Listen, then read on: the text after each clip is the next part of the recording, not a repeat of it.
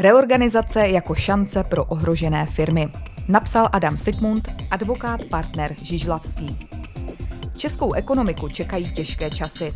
Státní kasa je prázdná, energetická krize ohrožuje pozici českých exportérů, na obzoru je stagflace.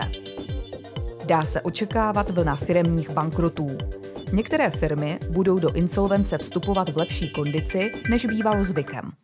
Nebude se jednat o firmy dlouhodobě špatně řízené, ale o ty, které postihly dopady vyšší moci na trhu, jako například COVID nebo válka. Někdy půjde jen o krizi likvidity řešitelnou externí pomocí. Investoři budou ochotní v inflační době investovat i s vyšším rizikem s výhledem na zajímavou rentabilitu. Povinnost podat insolvenční návrh. Podání insolvenčního návrhu na firmu v úpadku je podle českého práva povinností statutára. Řešením je buď likvidační konkurs nebo sanační reorganizace.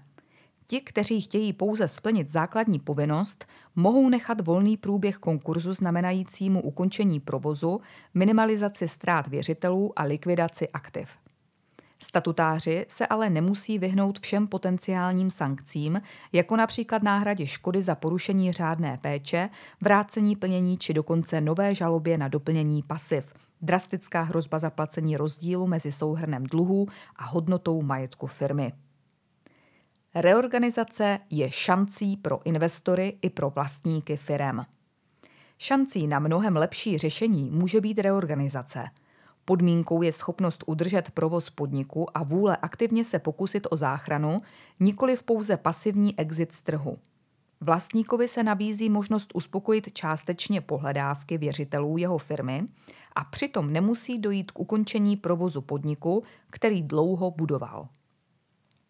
Ochrana před sankcemi je v reorganizaci mnohem silnější.